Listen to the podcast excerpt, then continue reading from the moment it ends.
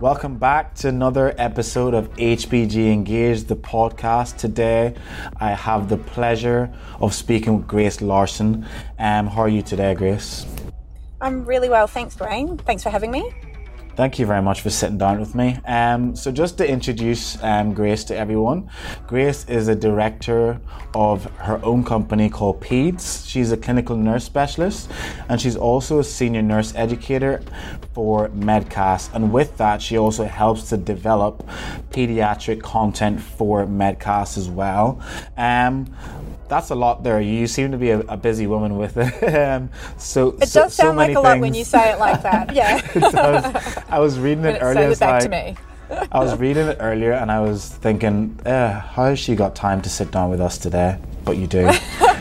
we, Maybe that's why in. I'm in my car. Yeah. Just fitted it into that busy schedule. But um, yeah.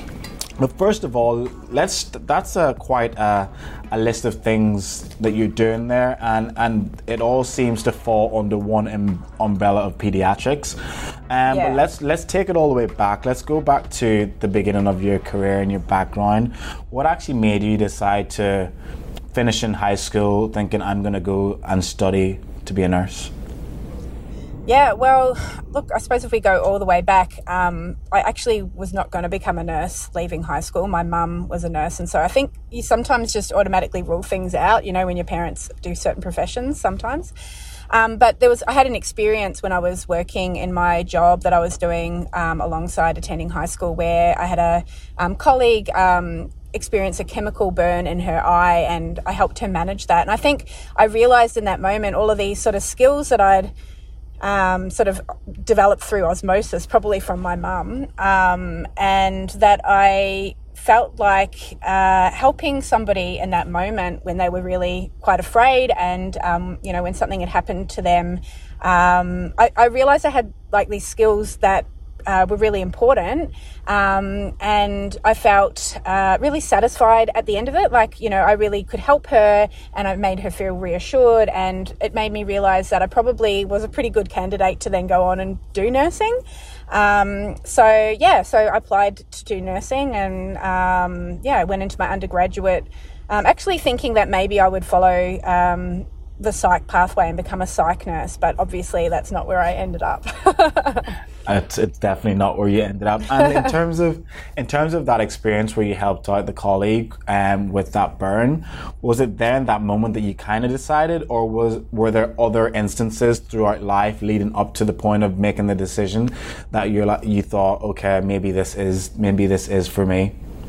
No, I actually really feel like that was my pivotal moment. Like, oh, interestingly, oh, nice. I think that I hadn't really even entertained the thought of nursing prior to that point. So, um, yeah, like I hadn't really ever envisaged myself in that role. So I think it was very much like that exact moment that afterwards I sort of came away and, you know, I was actually in year 12. Um, so, you know, I'd had, I'd aligned all of my subjects up to go on and study psychology actually. Um, so it was in that moment where I was like, oh, hold on a second, maybe I'll explore nursing and see, you know, whether that's something um, that uh, I want to do. And you know, because my mum was a nurse and she used to manage a aged care unit, like our school holidays were spent um, with her in that unit. You know, like I would help, you know, feed the residents their um, breakfast, lunch, and dinner. I would have a chat with them. I'd hear their stories, and so it probably was like underneath it all. I had a lot of like these experiences, which meant that when I had this one situation happen to me, it was sort of like, oh, aha, yeah, that makes sense. Why don't we go into this career? So yeah.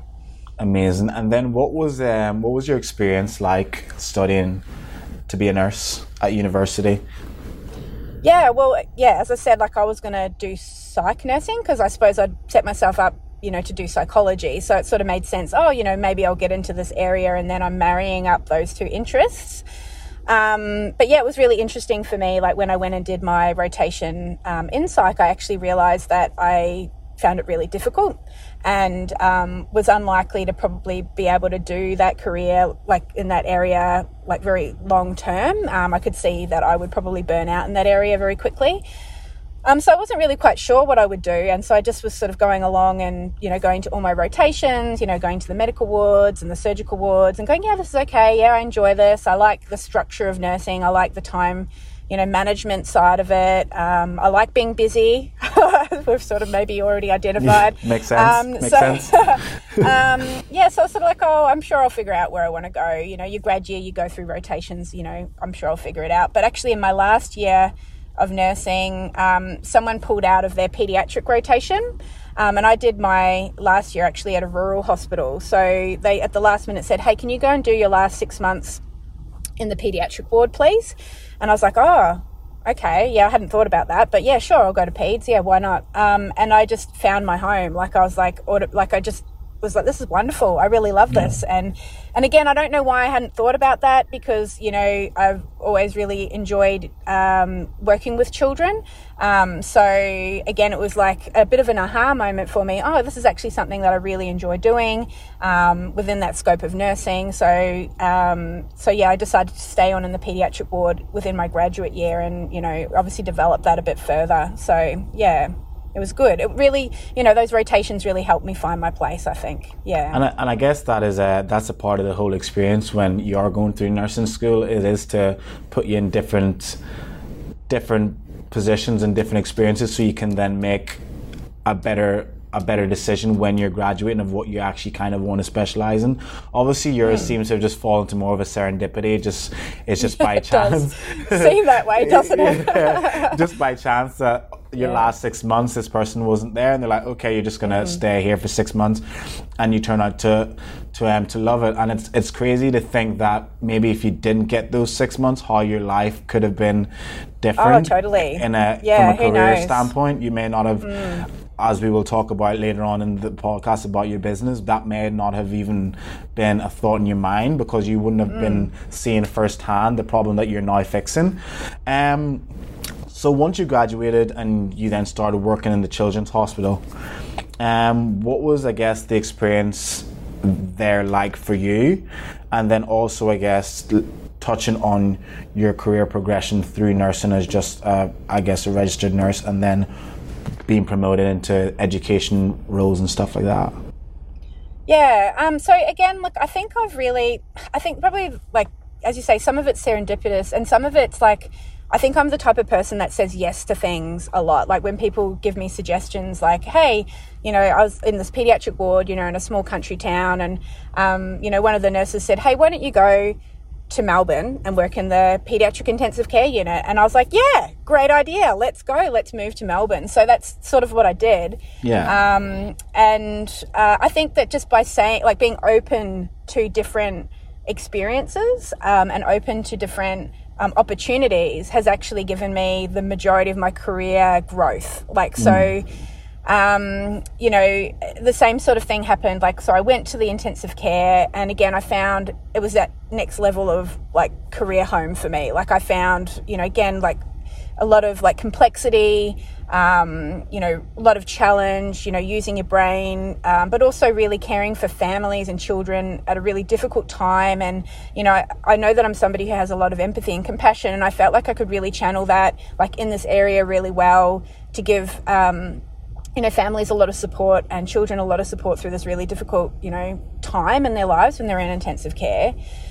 Um, and I think, you know, I'm just really passionate about doing it when I was there. So, like, I put a lot of, you know, my heart and soul into my job. And I think that because of that, you know, people offered and extended me, um, you know, opportunities, you know. So my first, I suppose, jump in my career after I got to the intensive care was when um, they actually were doing a, a, mission to Vietnam where they were opening up a, a pediatric hospital doing congenital heart surgery and they needed some people to come along and um, provide education to the nurses. And I got offered the chance to do that.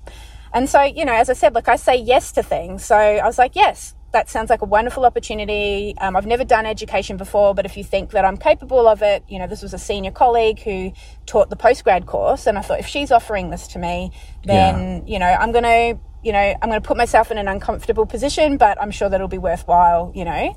Um, so yeah, we went over there with some really great um, clinicians, you know, people that I really respected. Um, and it just blew my mind, obviously, like going to a, a, country which has such a different health system to Australia, for one. Um, but I think it really made me realize, oh, actually, I can do this. I can. I've, my first education experiences with people who don't speak the same language as me, and Yeah. you know, I've walked away with a with a positive experience. And so I'm gonna like I'm gonna take the next opportunity that comes to me to follow that education pathway. So, um, you know, when a position came up to be a you know clinical support nurse of you know in intensive care at the bedside for other nurses, I I basically applied for that job, and then you know started my you know I suppose uh, career through education from that point. Um, so yeah, I think it's been a lot of um, yeah, just being open to possibilities and um, saying yes to opportunities. And even though there might be that element of self doubt, going, "Are you? Can you do this? Are you? You know, do you have the ability to do this?" Um, I think trusting that you know, if I give myself the opportunity to try at least, and then if I can't do it, then oh no, and then you know, uh, we can try something else. But That yeah. um, that's interesting because that seems to be quite a recurrent theme when I speak to people for the podcast, whether it's within Yeah. healthcare or even some of the consultants here. They, the one thing that they always say, because I always ask about career progression and why did you do what you did, they said a, a lot of the time it, it is about them just saying yes to things. And my Okay. mum, my mum's actually said to me so many times, if someone ever offers you a job and you're not sure if you can do it, say yes and then figure it out as you go. because a lot of the times yeah, when it's off- literally what we're doing. yeah, a lot of the times Yeah. when you're offered the job, whoever's the senior person obviously thinks you can do it. They're not going to offer you the job if they don't think you can do it. So if you have that doubt, and obviously people know about imposter syndrome, uh, Mm. lot- so many people get it. it. It is about just saying yes, jumping in two feet, and then and then just seeing what happens because. Nine times out of ten, you do end up surprising yourself on your capabilities and what you actually do know. Especially when you're put in a position where you probably have to think a little bit outside the box of what you would normally do in your current role, if that makes sense. Yes. No, it absolutely does. I think like you know, you can't sort of grow and progress unless you challenge yourself. So, Exactly. you know, sometimes yeah, you are jumping into some shoes that you might feel are a little bit too big for you. Um, but you're not going to ever learn how to fill them unless you start to develop those skills. So, Yeah. you know, I think you just have to be honest with yourself about that too, and like to other people to say, you know, I feel like I've I've got a really good grasp on this part of you know this role, but um, in, the, in this area I don't. So, you know, what do I need to do to get on top of it, or you know, get the exposure or the experience, or who do I need to partner with to you know progress myself in that area? So, you know, just being honest with yourself, you know, I suppose can help as well. Yeah. 100%. Um, and speaking of stepping out into out of your comfort zone, you've started um, your own business. You're director of PEDS. Um, Obviously, you've been working in, in pediatrics, you've been working in Children's Hospital. But can you just give us a, an insight into what exactly this business is? And how, and how are you affecting the healthcare ecosystem as well? Yeah, of course. Um, yeah, so look, I spent quite a bit of time in the intensive care and I did a few different um, education roles and even some quality and safety ones. And, um, and then I had um, my children. So I've got three children. Um, and then with each child, you know, I've, I took time off, you know, which was maternity leave and then went back. And so sort of, you know, was in and out of motherhood and career at the same time. So, you know, I suppose at that point, like, it's not that my career didn't grow, but it's just sort of like, um, sort of stayed where it was at um, and that was fine. Like I was really happy with you know doing that. Um, but I suppose with my last child, who I had um, actually in the start of the first lockdown for COVID, and she's my third child.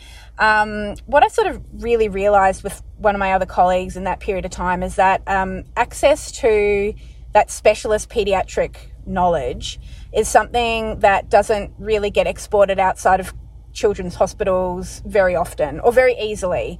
Um, and, you know, originally we were sort of thinking um, mostly uh, in the healthcare sector, you know, like so some of our smaller regional hospitals being able to have, have the access to, you know, that more complicated pediatric knowledge and background.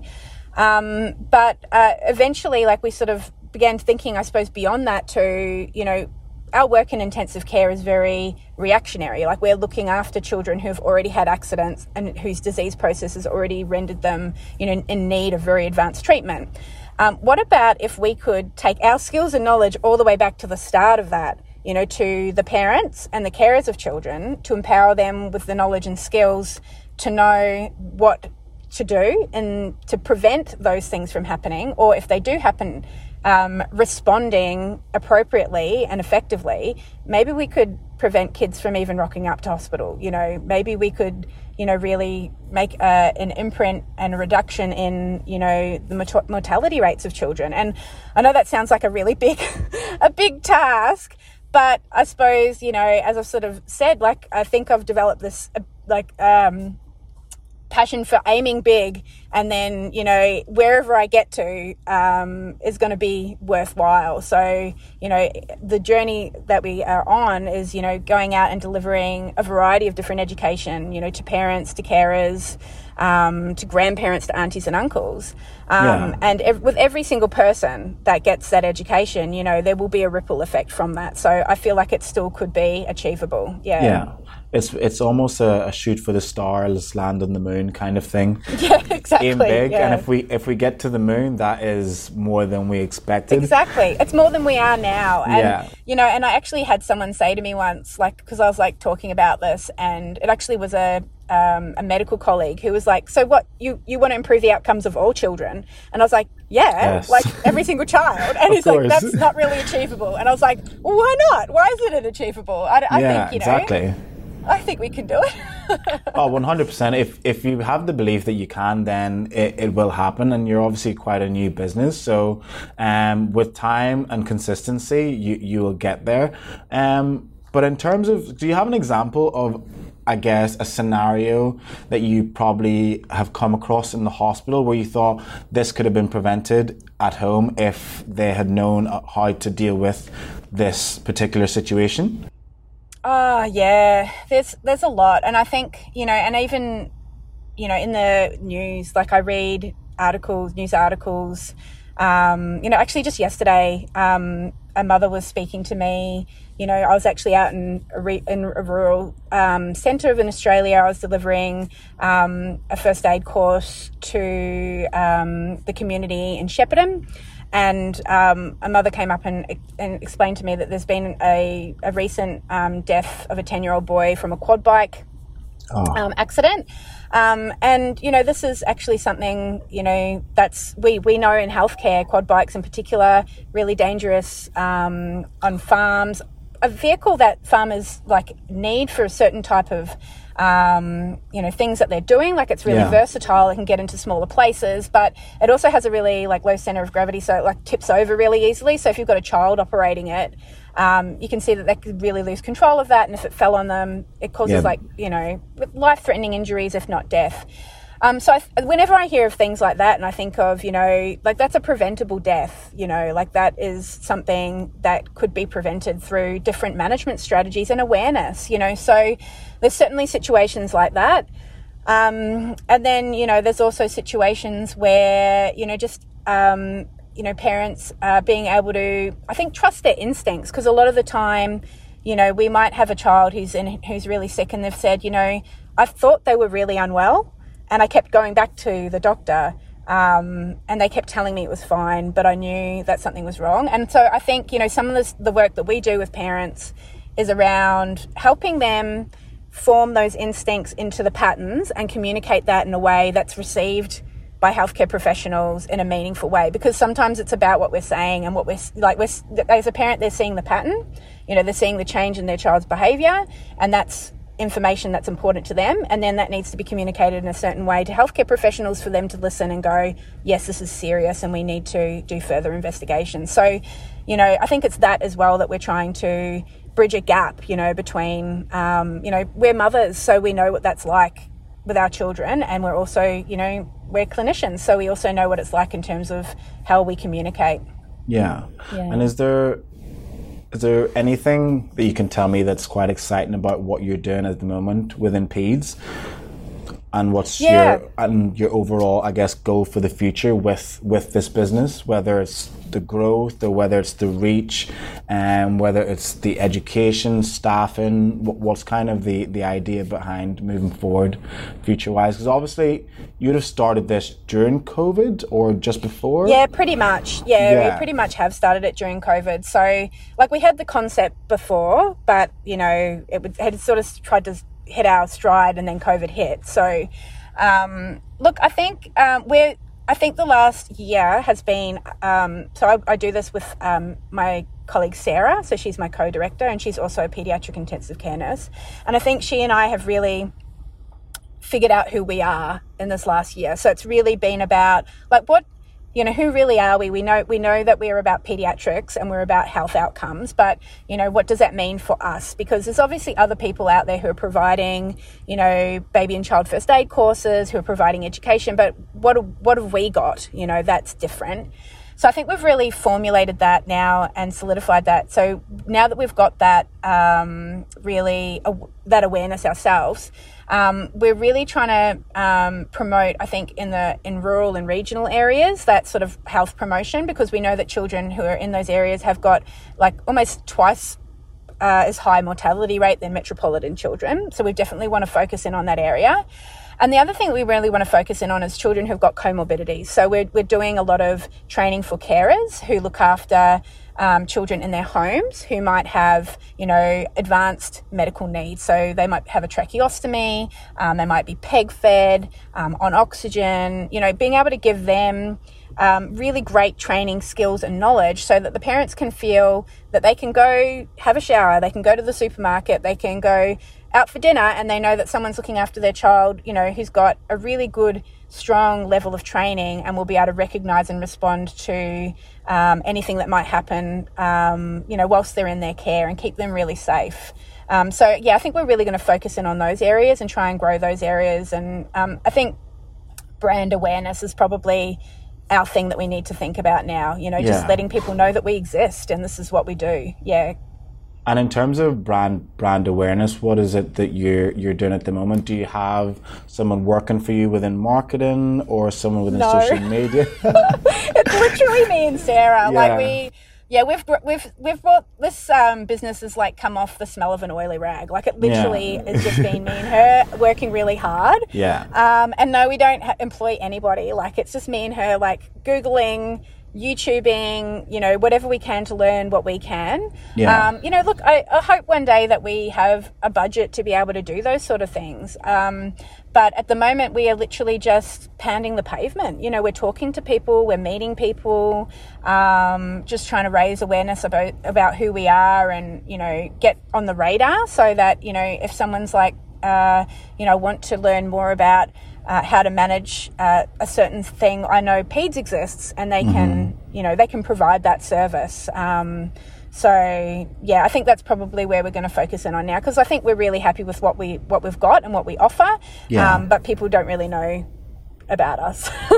um, just to touch on what you offer, because I want people just to know exactly what that is. What what are the, what kind of things do you offer? And um, when it comes to the education part of your business, that's I guess different to what's what's out there in terms of first aid and stuff like that. Mm. Yeah, well, I think the main thing is that we're really pediatric focused. So um, so we can provide like for workplaces who look after children, we can provide a really pediatric fo- focus uh, first aid course for them. So, you know, the usual first aid courses that you get are very adult focused, um, but we can come in and give you that pediatric background. Um, if you're a parent or a carer of a child, we can give like a basic baby and child first aid course, like what's normal, what's not, you know, how to manage accidents, illnesses, and injuries. But then if you've got a child with complex medical needs, we can deal with that as well. Like, so if you mm. find out that you're pregnant with a child who's got a congenital heart defect and you want to know what you need to know for them, then we have, you know, we've got the background to be able to come in and really confidently answer all your questions, you know, and manage that really, really um, capably. Um, and then our third layer, I suppose, on that is then, yeah, also training for people who are then caring for children with those complex medical needs in the home. So, you know, um, you're taking your child home from hospital now, you know, they they were born uh, a little bit premature and they're coming home on oxygen, and you want your sister to be able to look after them, but she doesn't know anything about it because, you know, she hasn't been able to be there for the training in the hospital, we can come in and fill that gap. So we can come in and give your sister the training that they need so that they can become a carer for your child. So I, we're trying to, I suppose, fill in those gaps that, you know, exist, you know, between the hospital and the home for a lot of people. Yeah. That's amazing. That's, yeah, uh, that's incredible. It feels good. It feels good yeah. doing it. Like, I think, you know, we get a lot of that we feel like we're we're doing something really important here. So yeah, You are. You are for sure. obviously has to motivate us because you know, I imagine Yeah. it does take a lot of motivation to keep going, especially when, for some reason, when it when it's children, there's always that heightened level of emotion, even if the child isn't yours, because Oh, they're yeah. just they're just so young, they're they're so unaware of the world, so everything I imagine, because I I'm, I'm not doing what you're doing, but I imagine every every single person that you speak to, every single job that you do within this realm, it always feels probably quite personal to you as well. yeah, absolutely, yeah. There's always that element of like we're always like you know Sarah and I are both mothers, and we're always gonna have that. So yes, there's there's a, there's two worlds that we live in, I suppose. Yeah. yeah. Um, so we've obviously know that you're a, a, a busy lady, and you also have a not-for-profit um, called the Sisterhood Project, um, and this is with your sister, isn't it? Yeah, so Yes. it's um it's still sta- it's in a startup phase. So Okay. um it's something that came out of I suppose this work that I started doing, um, which was just a realization that uh, the people who can access uh, our uh, services at the moment either need to do that from their own pocket or if they've got NDIS funding, then that obviously would support them to access it as well. Yeah. Um, so if we, you know, we've got this grand plan to improve outcomes for everybody, you know, all children. So how do we get to people who don't have money, you know, who are socially disadvantaged and can't, you know, even afford don't have cars or they can't even afford to, you know, to get on a bus. You know, these are barriers for people to access this. So how do we meet those barriers and address them? Um, and so, yeah, I approached my sister, who's in communications, who said that she always wanted to work for a not for profit. I'm like, hey, well, why don't we start one and then you can work for that? So, Yeah, um, so yes, it's an the idea is that you know uh, the Sisterhood Project will apply for grants so that we can then fund places uh, for you know parents who come from you know di- socially disadvantaged backgrounds to attend courses, which won't necessarily be with our business. It could be with anybody who's prepared to partner sh- Got with ya. the Sisterhood Project. So anybody who's delivering these courses could be, um, you know, asked to do it because we, as I said, like we would like to get as many people as possible. So. Um, yeah, so we've just gone through the process of incorporating. So I've- it's learning a whole new language. You know, starting up a not for profit is very different to starting up a business, I have learned. Um, So, yeah, we've gone through that um, process. So, once that's all finalized, we can then apply to be a charity and we can then apply for grants. So, you know, hopefully within the next, you know, six months, that will be like a fully fledged not for profit and we'll be able to, you know, start, um, you know, doing some of those things that we want to do with, in that space as well. Yeah. So within the next six months, potentially of this becoming a fully fledged project, what's probably the the main thing that you're going to need moving forward besides money? Um, it probably just comes back to awareness again. You know, Yeah. people just knowing that we exist and that we're out there because you know it's through those that network and connections that you know a lot of things evolve and take place. So you know, I think our biggest barrier will be. Uh, I don't actually think our money will be our barrier. I think once we become a charity, we'll be able to apply for grants. And I Yeah. think, like, I truly believe this is a noble cause. So I think that that will translate. Um, but I think, you know, engaging in this in in this particular community will be our challenge. You know, we're, when we're dealing with vul- vulnerable populations, we have to do that in a really sensitive way. Um, so how we do that, um, I think that will be our our challenge. So. Yeah, I think part, probably partnering with um, you know groups that already have who are already supporting them, um, and trying to figure out a way that we can then you know capture people who have got an interest to coming along to courses and then enable that in a way that removes a lot of those financial barriers for them. Um, that'll be our next thing that we need to unpick and really figure out. But I think it's possible. We just got to you know put some time and effort into it. Yeah. Hundred percent. Um, And what, where, where can people find the Sisterhood Project? I'm going to add in the information on the podcast, but I just want you to let us know as well. Awesome. Yeah. Well, we're mainly just on socials at the moment. We haven't quite got a web page up, but hopefully eventually we will. So on Instagram, it's uh, the dot sisterhood project, and then on Facebook, it's the dot sisterhood project twenty two. So um, yeah, so that's mainly where we sort of updating people on where we're at in terms of our journey to becoming a not for profit. Um, and yeah, hopefully the web page at some point. But we're, we've got um, my brother in law working on that on a volunteer basis. So whenever he manages to finish Love it. it. Yeah, yeah.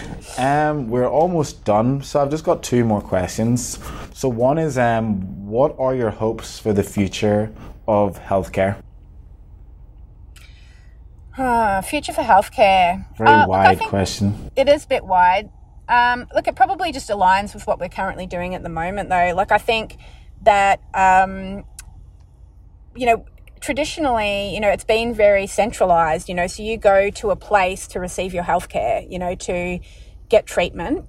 Um, and I think that we can push it out and push it back a little bit more. And, you know, as like sort of what we're doing with PEDS is empowering people to have um, a lot more ownership over, you know, what they do from a prevention standpoint and also addressing, you know, um, their healthcare needs earlier and knowing the right way to do that. So, um, you know, some of that we're trying to deal with in this space, but you know, other areas that could be, you know, helping is, you know, around health advocacy, you know, around how people access the system and understand the system and how it works, you know, so that you don't have people falling through the gaps and you don't have, you know, um, people unaware of what their rights are and, um, you know, how best to seek help when they're, you know, um, experiencing health issues. Like I think that you know we can empower people to take a lot more ownership um, over their own health, and um, you know that would make a huge difference on the healthcare system, even just reducing the burden on it, which is then going to obviously improve it, you know, overall anyway.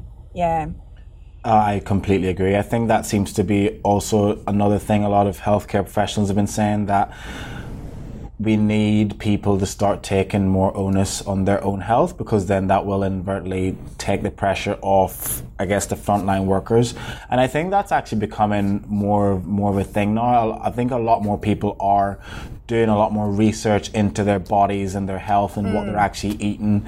And when they feel a certain, if they feel a little bit lethargic on a Monday, they're starting to look and think, okay, what did I eat yesterday or the day before um, that may have possibly led me to feel like this today. So I think there is that level of awareness that is slowly starting to build up, but there is a need for it to probably go a little bit faster because, as we all know, that the frontline workers in healthcare in, in general is quite stretched, and that seems to be quite a quite a thing in many different countries. It's like this here. It's like that. In, like that in the UK. It's like that in the states as well. Um, so I think all all healthcare workers have that exact same hope. I Yeah. guess, which Yeah. is good. Which is good that we're we're all aligned um, in some way. And then just to finish off, could you give me three tips um, for someone who may be interested in taking taking a similar route to you um, within healthcare as a, as a nurse? Um, look, probably my first one would just be, yeah, remain open to the opportunities that get presented to you. Like, you know, don't automatically shut something down because you hadn't considered it before. Um, because you never know, it might lead you to the exact right place where you're meant to be. Um, and then, yeah, look ch- and challenge yourself. Like, so be prepared to get out of where you feel comfortable, you know, where you think, um, you're meant to be. So acknowledging that sometimes you might step into roles that you don't feel like you're fully equipped for, um, but acknowledging your strengths and weaknesses and you know communicating what you can and can't do can sometimes be part of the learning process for you to be able to fulfill that role. Um, and probably my last tip is just you know listen to your instinct in terms of like how comfortable you feel doing something. You know, like if you go into if you've if you've set in your mind up something that you expected you were going to be doing, and then you go into that area and you go, no, this doesn't feel right. I'm not happy here. Then you know, listen to that as well. Like it's not all over. You know, nursing is such a varied profession. There are so many different, you know, subspecialties and specialties to, you know, explore and grow from. So don't feel like just because you were convinced you're going to be a psych nurse that, you know, when you went and did that rotation and it didn't work out, that that's, you know, game over for you because there's so many different things you can do. You know, look, I'm married to a nurse as well, and you know, um, he's ended up in the emergency department. You know, after many different rotations through lots of varieties of different um, places. So you know, uh, so he didn't find his niche straight away like me. Like he spent you know several years going through many different wards and specialties. So yeah, don't you know pigeonhole yourself either. You know, those probably be my top three tips. Yeah. Perfect. Well, thank you very, very, very much, Grace, for that interview. That was amazing. Um, the work that you're doing um, with PEDS um, and also within Medcast as well is um, something to be looked at very, very fondly. Um, you've found a gap within the space in healthcare that needs to be looked at and I can tell by how you speak about it and and how you come across in camera that there is that a crazy passion there for it. But I just want to say thank you very much for sitting down with us today, um, and for giving us some of your time from your busy schedule. Oh, thanks so much for having me and letting me go on and on. thank you.